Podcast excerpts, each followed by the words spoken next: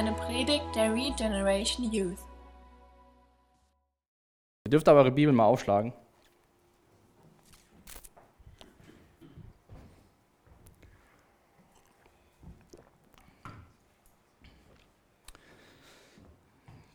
Genesis Kapitel 2. Ich habe es eben schon mal erwähnt, das ist jetzt die ähm, vierte Predigt in unserer Predigtserie, seine Geschichte. Und bis jetzt haben wir uns den Ursprung der Erde, die Schöpfung, die Erschaffung des Menschen angeschaut. Und ähm, heute schauen wir uns quasi den siebten Tag der Schöpfung nochmal an.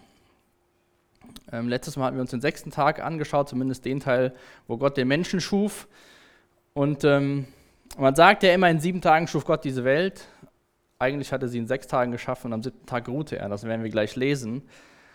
Und ähm, im zweiten Kapitel wird uns des Öfteren, werden uns noch Dinge über den Weg laufen, die wir zum ersten Mal äh, lesen. Natürlich macht das auch Sinn am Anfang von einem Buch, dass da Dinge zum ersten Mal erwähnt werden. Aber es sind auch einige Grundsätze dabei für unser Leben, auch heute noch im Jahr 2018. Ähm, zum Beispiel finden wir was darüber zum Thema Arbeit im, im zweiten Kapitel, Thema Ehe ähm, und auch zum Thema Ruhe. Und ähm, heute geht es um die Ruhe. Ich weiß nicht, wie ihr euch, ob ihr, ob ihr schon mal darüber Gedanken gemacht habt, ähm, mit dem Begriff Sabbat, was ihr darüber denkt, wenn ihr das so hört. Ist das für euch irgendwas, was, was die Juden so machen und was für uns nicht mehr zählt? Vielleicht fallen euch eure Geschichten ein, wo Jesus ähm, am Sabbat heilt und er sich mit den Pharisäern auf Diskussionen einlässt. Warum soll das am Sabbat passieren? Ähm, aber ich glaube, das ist, ist was, was für uns auch relevant ist ähm, und auch wichtig ist. Ähm, auch wenn wir das Wort Sabbat gleich in den Versen 1 bis 3 im zweiten Kapitel gar nicht lesen werden als Wort. Ähm, das Wort, so Sabbat, taucht erst äh, in Exodus, also 2. Mose, Kapitel 16 aus, wo Gott es seinem Volk Israel aufträgt, den Sabbat zu halten. Aber was wir lesen werden, ist am siebten Tag. Und dieses Wort am siebten Tag ähm, hängt mit, oder dieses Wort sieben hängt mit einem Wort zusammen im Hebräischen, das heißt Saba. Davon abgeleitet ist das Wort Sabbat im Hebräischen und bedeutet, Sabbat bedeutet, oder dieses Saba bedeutet vollkommen bzw. vollständig. Und das werden wir auch gleich lesen, dass hier steht, oder wir können es mal gerade anschauen, Vers 1, da schreibt ähm, Mose, so wurden vollendet der Himmel und die Erde und all ihr Meer. Das heißt, die Schöpfung war vollendet, es war vollkommen. Das war nicht so, dass der siebte Tag kam und Gott dachte so, puh, jetzt muss ich mal mir eine Ruhe geben, sondern es war alles vollendet. Und Vers 31, Kapitel 1, und Gott sah alles, was er gemacht hatte, und siehe, es war sehr gut. Also das, was vollendet war, war auch sehr gut, was Gott gemacht hat. Ähm, und so gibt's, oder so sehen wir in der Bibel drei verschiedene Arten von Sabbat. Einmal den, den wir uns heute anschauen werden, beziehungsweise wir werden alle drei anschauen, aber hier in den ersten drei Versen aus Genesis 2, wo Gott ruht, dann, ich habe es kurz eben erwähnt, Exodus, 2. Mose 16 oder auch ähm, 2. Mose Kapitel 20, wo die dem, dem Volk die Gebote gegeben werden. Da geht es um den Sabbat für das Volk Israel. Und dann werden wir noch kurz in Hebräer 4 schauen, den geistlichen Sabbat, den jeder gläubige Christ haben wird. Und was das dann auch für uns bedeutet. Nicht nur irgendwelche tollen Sachen, sondern das ist immer wichtig, wenn wir die Bibel lesen, dass wir Gott besser kennenlernen dadurch, aber auch was es für uns bedeutet und nicht nur einfach, ja, haben wir mal Schönes gelesen aus der Geschichte. Ähm, und wir haben uns ja diese Schöpfung in drei Predigten angeschaut. Wie Gott diese Welt geschaffen hat, durch sein Wort, dass er sprach und es geschah. Und immer hat Gott gesagt, siehe, es war gut. Und dann am Ende von den sechs Tagen hat er gesagt, siehe, es war sehr gut. Und das haben wir uns letzte Woche angeschaut, dass wir seine Schöpfung sind. Wir sind in seinem Ebenbild geschaffen. Wir atmen seine Luft. Wir essen im Endeffekt sein Essen, das, was er, wie er uns versorgt. Wir trinken sein Wasser. Und es ist gut, sich daran zu erinnern, wer wir sind und wer Gott ist, dass wir die Geschöpfe sind und er ist der Schöpfer und dass wir unseren richtigen Platz einnehmen. Wenn wir uns heute so in der Welt umsehen, wird selbst wird es oft wird ähm, die Werbung dafür gemacht, dass wir uns selbst im Endeffekt zum Gott machen. Ja? Ähm, mach das so, wie du das willst und du bestimmst. Und ähm, man will sich nicht irgendwie jemandem unterordnen oder das tun, was, was andere sagen. Ja? So, mach, mach dein Ding, hör nicht auf die anderen oder so. Und so ist es wichtig, nochmal zu sehen, wer sind wir und wer ist Gott und wie hat Gott uns geschaffen in seinem Ebenbild. Das ist nicht nur irgendwie so, dass er mal gesagt hat, ja hier, da muss noch irgendwas geschaffen werden, sondern er hat uns in seinem Ebenbild geschaffen. Wir sind die, das einzige Wesen, was mit Gott kommunizieren kann. Ähm, da ging es auch letzte Woche ganz viel drum, was das bedeutet, in seinem Ebenbild geschaffen zu sein. Aber nochmal die Frage von eben, was verbindest du mit dem Wort Sabbat? Könnt ihr mal kurz drüber nachdenken. Wenn du das hörst, was ist deine Reaktion?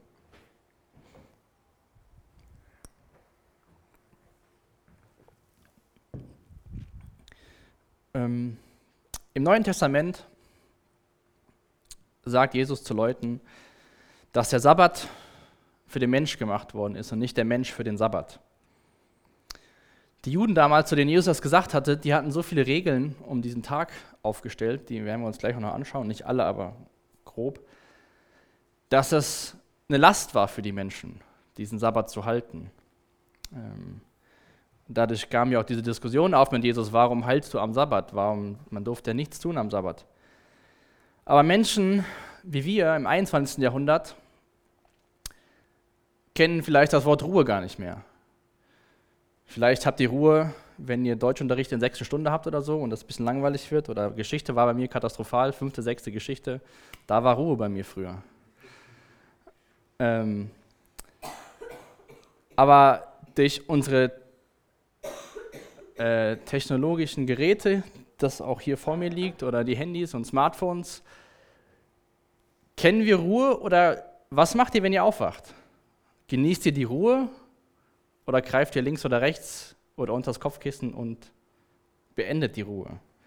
So glaube ich, dass wir heute Menschen im 21. Jahrhundert, vielleicht Leute, die in der Arbeitswelt sind, noch ein bisschen mehr, dass wir hören müssen, der Sabbat wurde für den Menschen gemacht. Und was das bedeutet, hoffe ich, dass wir das am Ende der Predigt besser verstehen oder uns zumindest anfangen, mit dem Thema zu beschäftigen, was das für uns bedeutet, dieses, dieses Sabbatgebot oder auch, dass Gott am siebten Tag ruht. Aber bevor wir jetzt genauer auf den Text eingehen, bete ich nochmal mit uns. Herr, ich danke dir für deinen Abend, ich danke dir für dein Wort. Gott, ich danke dir, dass du unser Schöpfer bist. Danke, dass du uns geschaffen hast in deinem Ebenbild. Und ich bitte dich, dass wir erkennen, was, was du in diese Welt hineingesetzt hast, dass du in sechs Teilen die Welt geschaffen hast und dann geruht hast. Ich danke dir für deinen Sohn Jesus Christus. Danke, Jesus, dass du gekommen bist. Danke, dass du uns Ruhe geben willst. Und so bitten wir, dass dein Heiliger Geist uns offenbart, was dein Wort zu, zu, uns zu sagen hat und was es für unser Leben bedeutet und dass wir danach das nicht nur hören, sondern danach handeln. Amen. Ich lese uns mal die ersten drei Verse vor aus Genesis Kapitel 2. So wurden vollendet der Himmel und die Erde und all ihr Herr. Und Gott hat am siebten Tag sein Werk vollendet, das er gemacht hatte. Und er ruhte. Das ist dieses Wort Shabbat im Hebräischen. Am siebten Tag von all seinem Werk, das er gemacht hatte. Und Gott segnete den siebten Tag und heiligte ihn, denn an ihm ruhte er von all seinem Werk, das Gott geschaffen hatte, indem er es machte. Wenn ihr die Verse lest und mal die Schöpfungsgeschichte Revue passieren lasst, fällt euch irgendwas auf, was an dem siebten Tag anders ist als an den anderen sechs Tagen.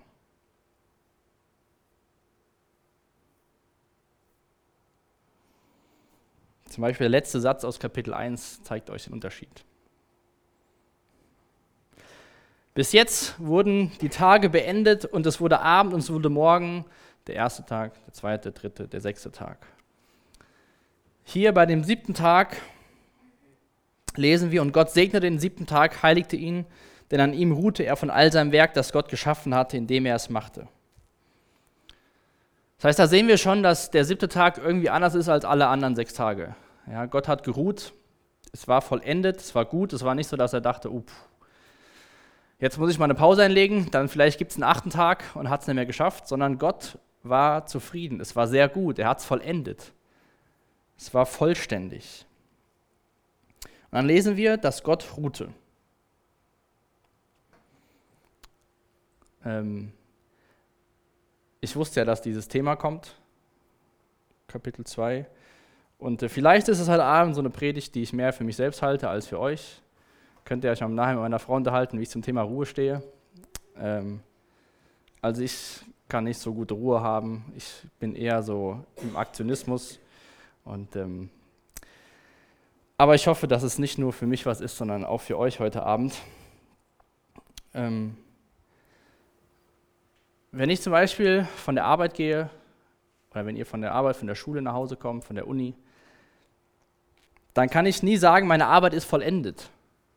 Ja, vielleicht habe ich ein Projekt abgeschlossen oder bin mit einer Aufgabe fertig geworden, aber man weiß so ziemlich immer, was den nächsten Tag ansteht. Oder man hat Aufgaben, die warten auf einen am nächsten Tag. Man hat vielleicht das eine fertig, dann kommt das nächste Teil aus der Produktion, was gemacht werden muss. Der nächste Auftrag kommt. Und ich habe mir das versucht vorzustellen, wie das wohl war, als Gott am siebten Tag ruhte, weil es vollendet war und hat sich dieses Meisterwerk seiner Schöpfung angeschaut und hat geruht. Ich glaube, dieses, dass wir unsere Arbeit vollenden, werden wir so nicht wirklich erleben, weil es wird immer wieder was geben, was wir tun können und auch wahrscheinlich müssen, weil es die Aufgabe ist später, weil der Chef von uns was erwartet oder wir was für die Schule machen müssen, für die Uni, weil es Termine gibt. So dieses Vollendetsein von Arbeit, das werden wir hier nicht so erleben. Gott hat diese Welt geschaffen in sechs Tagen und am siebten Tag ruhte er. Und ich glaube, das gibt uns schon, wenn wir uns mal vorstellen oder daran denken, wie die, wie die Woche ist. Ja, sieben Tage die Woche, 24 Stunden der Tag. Für die meisten gibt es einen Tag in der Woche, wo man nicht arbeiten muss. Natürlich gibt es auch Leute, die haben Schichtarbeit, die arbeiten dann irgendwie zehn Tage, haben dann vier Tage frei. Aber es ist schon uns Menschen so drin, sechs Tage arbeiten, fünf Tage, sage ich mal, wenn ich mal so von der klassischen Woche sprechen darf, fünf Tage geht man zur Schule, geht auf die Arbeit, samstags wird das Auto geputzt, wird der Garten gemacht, wird eingekauft und sonntags viele Leute, die Mehrzahl, glaube ich, ruht am Sonntag oder macht jetzt nichts. Ja, die Geschäfte haben zu, dann gibt es noch Verkaufs auf den Sonntag, aber eigentlich haben die Geschäfte zu, bis auf die Gastronomie. Und so ist das doch in uns Menschen irgendwie drin. Ich meine, ich habe das gelesen, dass es während des während irgendeinem Krieg, haben, ich glaube französischen Krieg, haben Leute versucht, aus der Sieben-Tage-Woche eine Zehn-Tage-Woche zu machen. Hat aber nicht so ganz, hat sich aber nicht so durchgesetzt. Und so sehen wir auch da wieder diesen Rhythmus, den Gott in die Schöpfung gelegt hat bei der Schöpfung, dass wir den heutzutage immer noch haben. Sechs Tage, ein Tag Pause. Der Mensch oder wir funktionieren so, weil Gott es so geschaffen hat.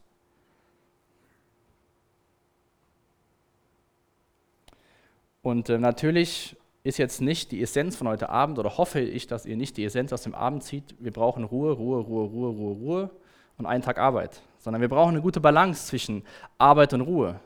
Gott hat sechs Tage lang diese Welt geschaffen, an einem Tag ruhte er hat nicht sechs, Tage geruht und an einem Tag die Welt geschaffen, auch wenn es wahrscheinlich geschafft hätte. Ähm, das bezweifle ich nicht. Aber wir brauchen da eine gute Balance. Ich meine, heute die Gesellschaft, da geht es ums Machen, Machen, Machen, Machen, Machen, Machen. Ja? Ähm, natürlich gibt es auf der anderen Seite dieses extreme Ruhe, sage ich mal. Ja? Ähm, ich steige aus meinem Job aus und ich mache mal ja das und mache mal da und so. Das funktioniert heutzutage irgendwie alles. Aber das ist ja auch, das werden wir auch gerade nächste Woche sehen, wenn es auch um Thema Arbeit geht. Wir sind nicht geschaffen, um nur zu chillen. Ja, also hier, da ein bisschen rumreisen, Coaching von A nach B und irgendwie durch das Leben kommen. Das ist auch nicht Sinn und Zweck, wie Gott uns geschaffen hat. Gott hat uns geschaffen, dass wir arbeiten können, dass wir arbeiten dürfen. Aber da will ich heute nicht so weit eingehen, das, das machen wir nächste Woche. Aber trotzdem ist es wichtig zu ruhen. Und so an dem Tag, an dem Gott ruhte, lesen wir am Ende in Vers 3, dass er ihn segnete und ihn heiligte. Und bis jetzt, vielleicht könnt ihr euch daran erinnern, was wurde bis jetzt in der Schöpfung von Gott gesegnet? Vers 22 und Vers 28 aus 1. Mose, Genesis 1. Da lesen wir, und Gott segnete sie. Vers 22 geht es um die Lebewesen, dass sie fruchtbar sind und die Meere und die Länder bevölkern. Und in Vers 28 segnet Gott die Menschen, dass sie fruchtbar sind und sich vermehren. Und jetzt segnet Gott einen Tag. Bis jetzt war der Segen ja immer damit verbunden, dass sie sich vermehren, also lebensspendend war dieser Segen. Ja, Gott hat gesegnet, sodass sich die Tiere vermehren können. Gott hat gesegnet, dass die, die Menschen sich vermehren können. Und so segnet Gott jetzt einen Tag. Oder man könnte sagen, Gott segnet die Zeit. Gott segnet einen Tag. Gott macht einen Unterschied von jetzt an zwischen normaler Zeit und zwischen heiliger Zeit. Zwischen Alltag und was Feierlichem. Es gibt Tage der Arbeit und es gibt einen Tag der Ruhe. Und wenn wir das mal auch auf die Beziehung zwischen uns und Jesus, was, was, was Gott sich wünscht von uns, ist das ja nicht, dass wir, oder unser Gott möchte mit uns Gemeinschaft haben. Gott, unser Gott möchte mit uns Zeit verbringen. Wir arbeiten ja nicht darauf hin, in Ewigkeit irgendwie sonst wo zu sein, sondern in Ewigkeit werden wir bei Jesus sein. Wir werden Zeit mit ihm verbringen. In Ewigkeit. Gott ist Mensch geworden und war mitten unter uns. Im Garten Eden, das sehen wir auch, Kapitel 2, wo wir uns gerade drin befinden, hat er Zeit mit den Menschen verbracht. Und so hat Gott die Zeit gesegnet. Und so ist dieser, dieser Sabbat oder dieser Tag der Ruhe, ich hoffe, das sehen wir auch später, ist für uns lebensspendend. Der Mensch kann nicht 14 Tage, 24 Stunden am Tag arbeiten. Irgendwann ist Ende Gelände, allein von, von dem, wie wir geschaffen sind in unserem Körper. Wir brauchen Ruhe, wir brauchen Erholung. Aber nicht, wir brauchen diese Erholung mit unserem Schöpfer und nicht indem, dass wir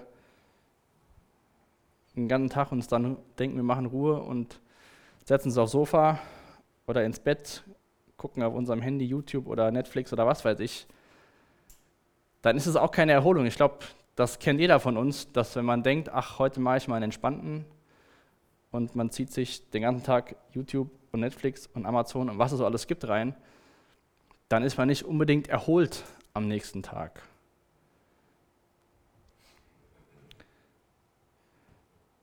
Es hat einer gesagt, Gott kann mit unseren sechs Tagen mehr tun, als wir mit allen sieben. Wir leben in einer Gesellschaft, wo man ja das alles selbst erreicht. Ja? Man erreicht das Ende von der Schule, das Ende vom Studium, Ausbildung, man erreicht das nächste Level am Arbeitsplatz. Man hat das ja alles aus eigener Kraft geschafft. Man muss sich ja was erarbeiten. Das ist ja so dieses Denken, in dem wir leben. Ja, du musst das machen, damit du. Du musst dich anstrengen, du musst mehr arbeiten, du musst Überstunden machen, du musst das machen, sonst kannst du das nicht bezahlen oder kannst du das nicht machen. Dieser Tag dient auch dafür, sich daran zu erinnern, was Gott uns geschenkt hat. Nicht, dass wir ausschlaggebend dafür sind, wie gut es uns geht, wie viel Geld wir haben, was für ein Auto wir fahren, welche technischen Geräte wir haben, wie oft wir in Urlaub fahren können, sondern dass das ein Geschenk von, dem, von, von unserem Schöpfer ist. Und das werden wir gleich, wenn wir uns ähm, das auf das Volk Israel anschauen, werden wir sehen, was, was der Wunsch von Gott war, von dem Volk Israel an dem Sabbat. Wir müssen ganz, ganz natürlich, ihr könnt hier unsere angehenden Ärzte fragen, oder ich glaube, das kennt ihr selbst, dass man mal zur Ruhe kommen muss. Man muss wieder auftanken, man braucht neue Kraft, man braucht neue Stärke, neue Motivation. Wenn man eine volle Woche gehabt hat, ist man geschlaucht. Natürlich kommt das auch mal vor, aber das sollte nicht der Standard sein, dass man ständig immer nur am Machen ist. Und die Frage ist, warum sind wir immer nur am Machen? Weil wir es müssen oder weil wir, also natürlich denken wir, wir müssen das, aber weil wir es müssen oder weil wir uns dazu entscheiden, das zu machen, weil wir denken, wir, wir, wir kriegen es sonst nicht hin. Der Sabbat ist für den Menschen geschaffen. Das sagt Jesus in Markus 2, Vers 27. Aber da kommen wir am Ende von der Predigt nochmal hin. Jetzt schauen wir uns erstmal an, diesen zweiten Sabbat, das vierte Gebot aus den zehn Geboten. Ihr könnt mal aufschlagen, Exodus 2. Mose 20 Abvers 8.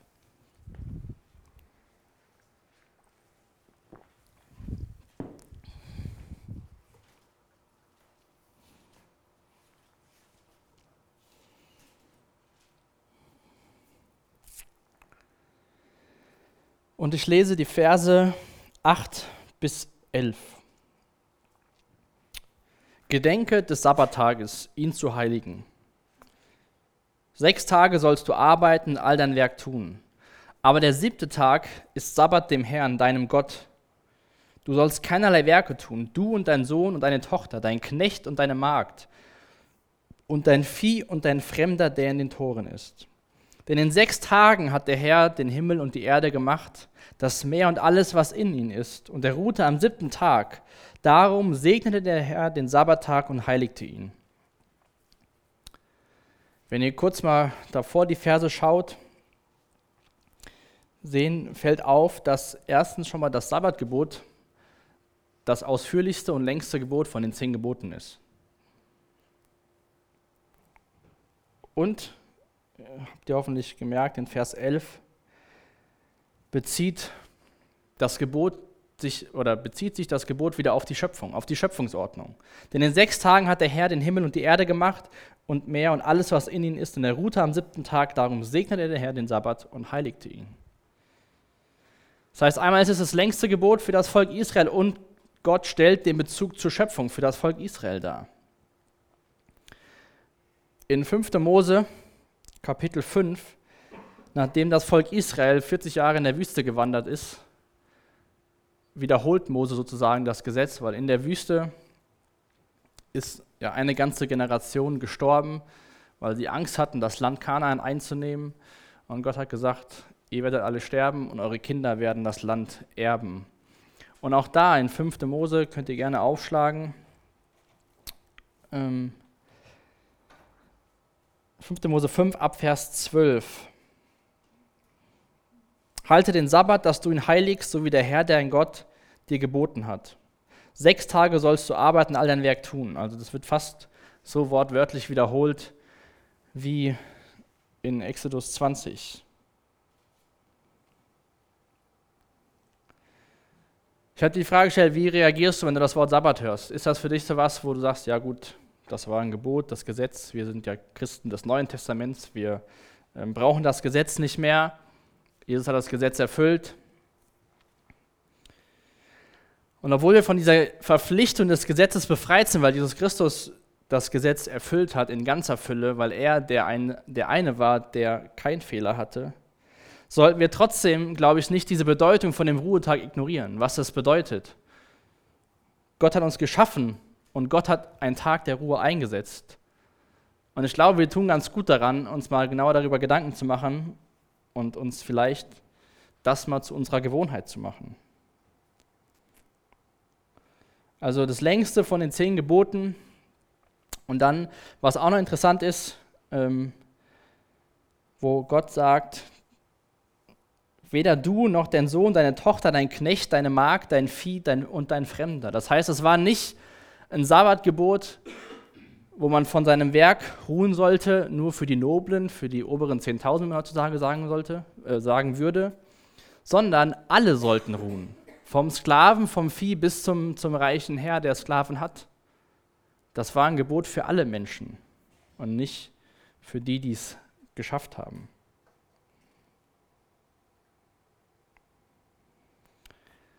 Und in ähm, Exodus 31, also 2. Mose 31, in Vers 13 und 14 oder von 12 bis 17 sogar, geht es auch wieder um diesen Sabbat. Und da wird deutlich dieses Zeitverbringen.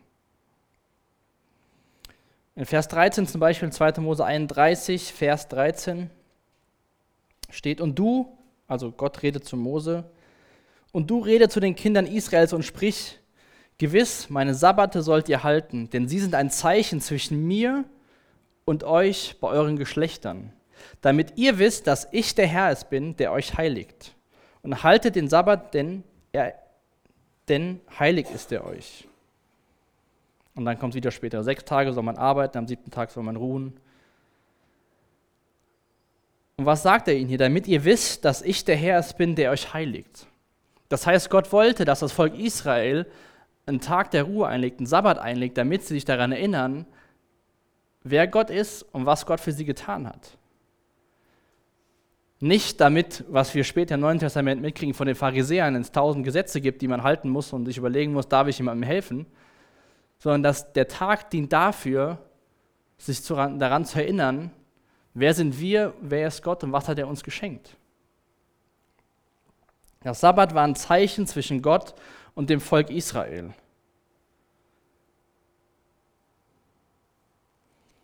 Auch in der, wenn, als sie durch die Wüste gewandert sind und Gott ihnen das Manna gegeben hat, das zu essen. Da gab es am sechsten Tag die doppelte Portion, damit sie am siebten Tag nichts machen mussten. Damit sie sich am siebten Tag daran erinnern konnten, dass Gott derjenige ist, der versorgt. Und das ist auch genau heutzutage. Wir denken doch von uns, dass wir es sind, die uns da versorgen. Oder lass es deine Eltern sein, deine Arbeitgeber, der dir das Geld bezahlt. Und das, wie oft, gerade hier in Deutschland, lassen wir bei diesen Gedanken Gott oder ich zumindest völlig außen vor, wo ich denke, von mir ist es abhängig, wie das so alles funktioniert, dass, ich, dass wir genug zu essen haben, genug Geld haben. Aber Gott ist es, der versorgt. Gott ist es, der, der, der schenkt. Wenn wir davon ausgehen, dass glauben, dass Gott unser Schöpfer ist, sollten wir doch davon ausgehen, dass alles, was er sagt, uns zum Besten dient und nicht uns zum Schlechten.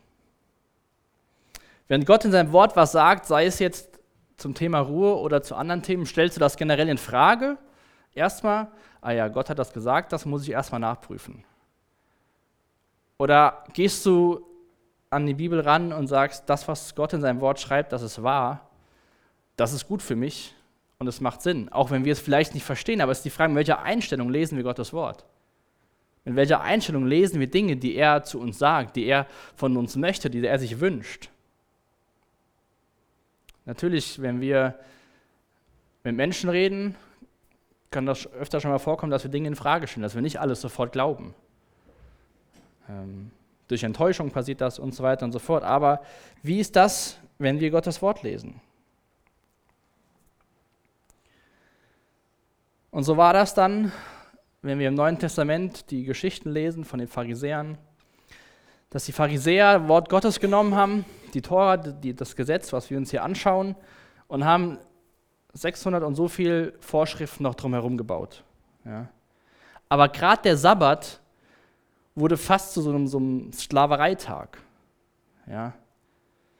Zum Beispiel war es verboten, der Stuhlgang wurde verboten. Das wurde mit Arbeit verbunden. Ja. Ehelicher Geschlechtsverkehr war verboten, das war Arbeit. Und da gibt es noch wie viele andere Sachen, die die Pharisäer gesagt haben, das ist Arbeit, das ist verboten, wo das für die Menschen zu einer Last wurde. Das war nicht mehr, dass der Sabbat für den Mensch da war, da war der Mensch für den Sabbat da, weil sie mussten so viele Sachen machen und durften so viele Sachen nicht machen, und haben sich dann Gedanken gemacht, darf man das jetzt, darf man das nicht? Und ich kann mir gut vorstellen, dass das vielleicht auch bei uns aufgrund von dem, wie die Pharisäer das zweckentfremdet haben, vielleicht eher so was mit was Negativem verhaftet ist oder man denkt so, ja, nee, Sabbat, das war so ein, so ein strikt religiöses Ding, das braucht man nicht. Wir haben ja Christus, der war ja immer besser als die Pharisäer. Aber die Intention von Gott wenn wir das sehen, dass er bei den Geboten sich auf die Schöpfung beruht und sagt, nutzt die Zeit, erinnert euch, wer ich, ich bin, den Tag segnet, Segen war verbunden mit etwas Lebensspendenden, ihn heiligt, das heißt was Abgesondertes, was Besonderes, was anderes wie die anderen sechs Tage,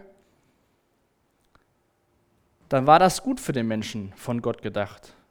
Und der Mensch oder die Pharisäer waren die, die den Sabbat umgedreht haben und wo es zur Sklaverei wurde. Wie so viele Dinge, die Gott für uns im Guten meint und die der Mensch dann gebraucht und missbraucht, uns zum Schlechten abwendet.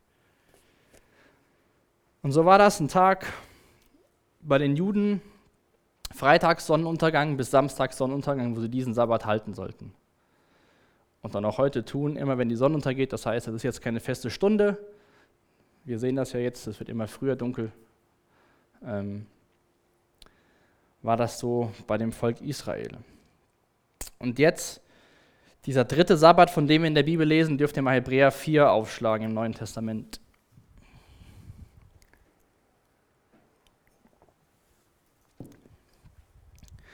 Ich habe das genannt den geistlichen Sabbat.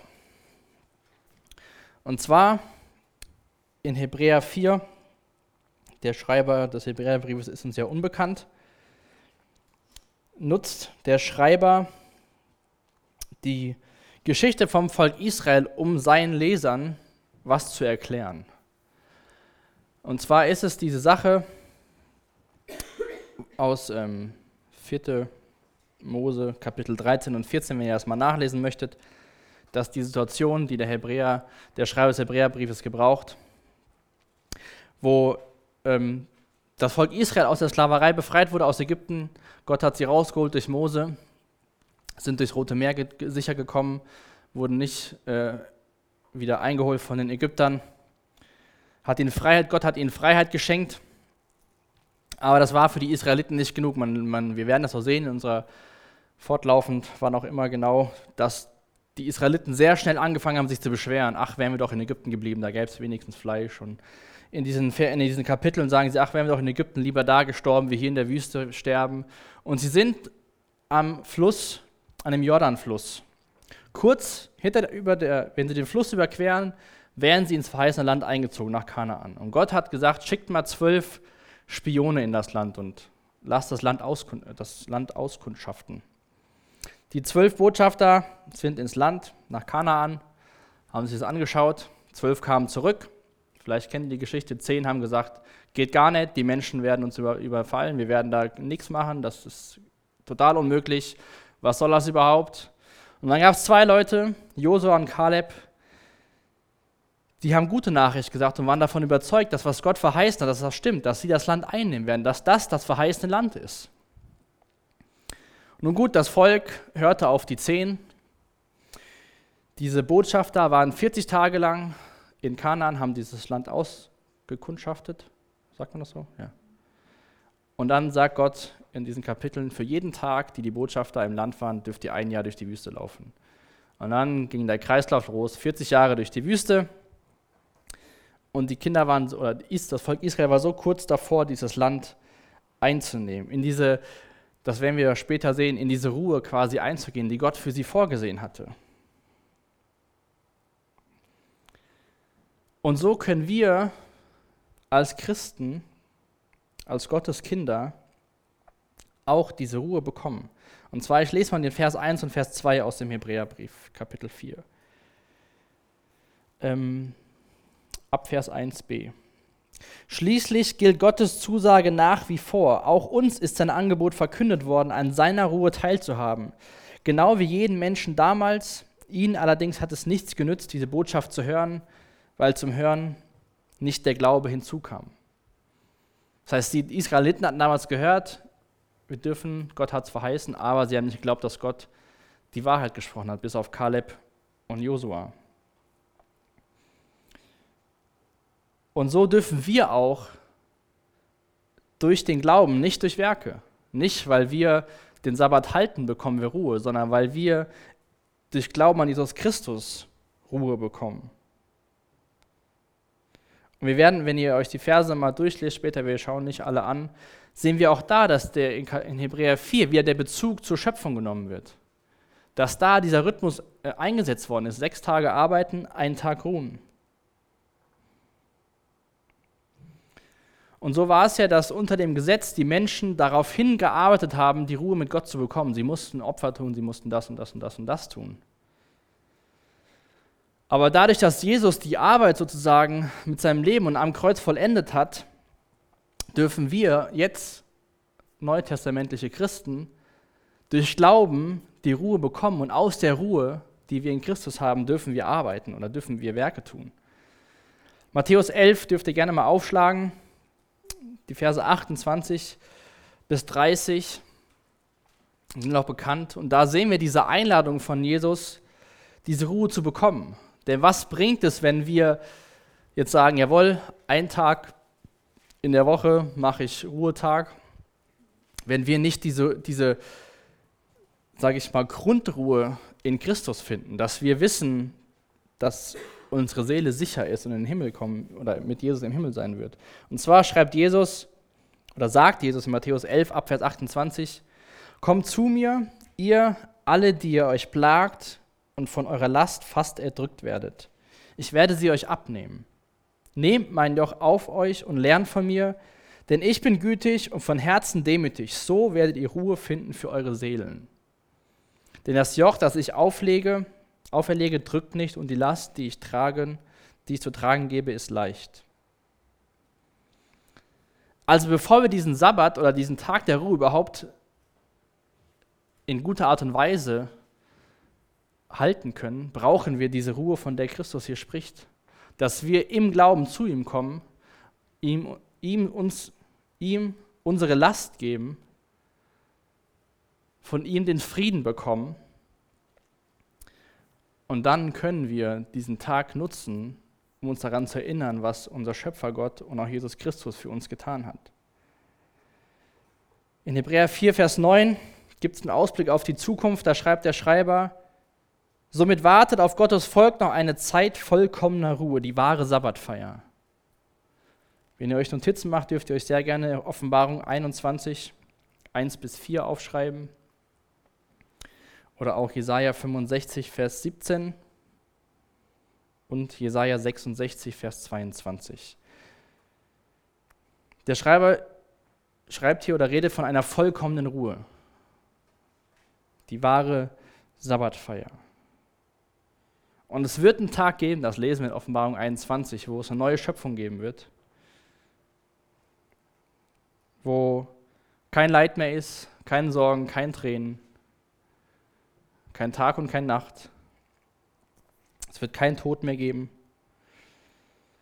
Dann werden wir die ewige Ruhe erfahren mit Jesus Christus auf der neuen Erde, auf dem neuen, neuen Himmel.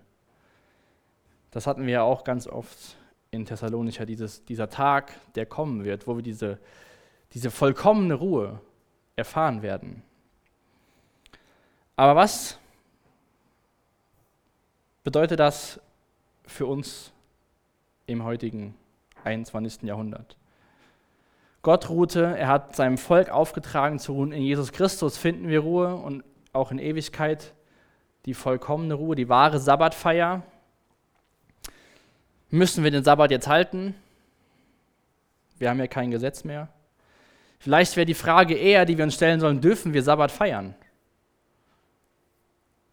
Ja, dieser 24 Stunden, sieben Tage Rhythmus aus der Schöpfung, sechs Tage Arbeit, ein Tag Ruhe. Genesis 2, die Verse 1 bis 3 sind lange vor dem Gesetz geschrieben worden. Gott hat die Schöpfung, hat die Welt geschaffen, da gab es kein Gesetz, was er seinem Volk gegeben hat. Wir sind in Gottes Ebenbild geschaffen. Warum sollten wir nicht den gleichen Rhythmus haben wie Gott? Sechs Tage arbeiten, ein Tag ruhen.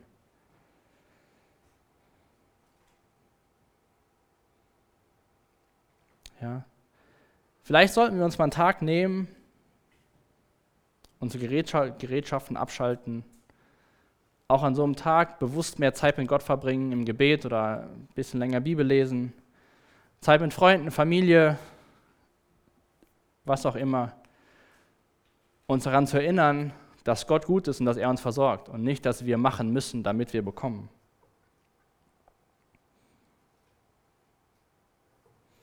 Also ich denke, das ist weise, auch wenn ich es nicht mache, Sabbat zu halten oder einen Tag der Ruhe einzulegen. Gott ist kein Mensch wie wir, der Ruhe braucht, weil, wir, weil er erschöpft ist, aber trotzdem hat er, es, hat er es in seiner Schöpfung in diese Welt sozusagen hineingepflanzt oder vorgegeben.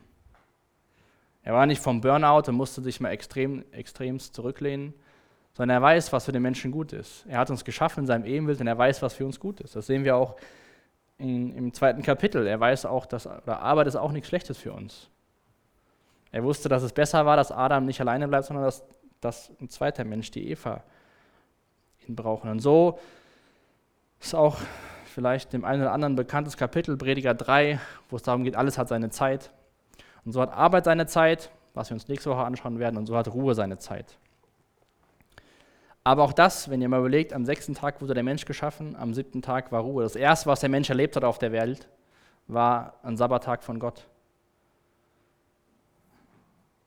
Und so ist das auch für uns heutzutage in Jesus Christus. Dürfen wir Ruhe erfahren und dann dürfen wir. Wir müssen nicht, um sie zu bekommen, sondern wir bekommen sie und dürfen dadurch leben und handeln und arbeiten.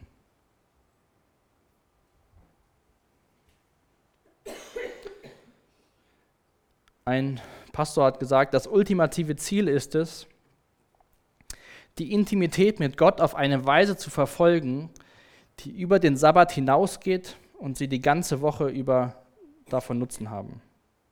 Also dass dieser Tag der Ruhe uns Kraft schenkt, lebensspendend ist für den Alltag, für die Woche, die vor uns liegt. Es gibt diese körperlichen Notwendigkeiten, aber auch unsere Seele muss Ruhe finden. Aber ich glaube, ich habe das schon erwähnt, diesen, diesen, diese wahre Sabbatruhe können wir nur erfahren, wenn wir vorher Ruhe mit Jesus Christus haben. Wenn wir da noch im Unein sind und überhaupt keine Ruhe für unsere Seele gefunden haben, weil wir uns noch fragen, was kommt, was gibt's, dann werden wir auch nicht diese lebensspendende Sabbatruhe erfahren.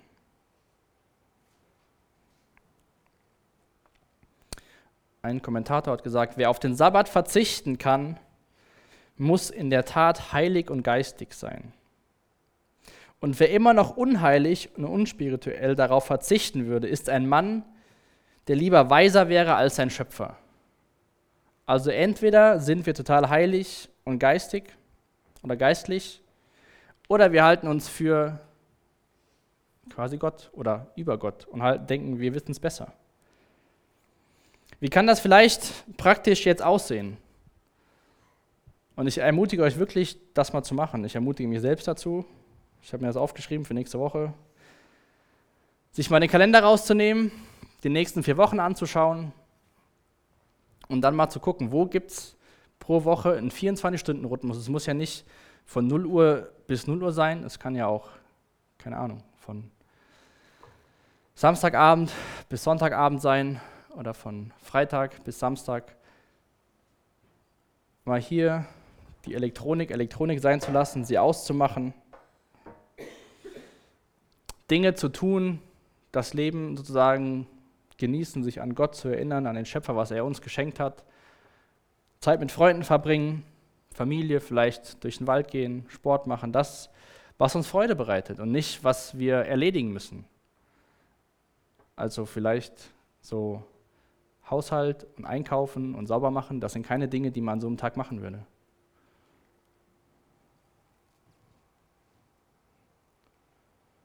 Wie gesagt, man kann einfach sagen, habe ich keine Zeit für.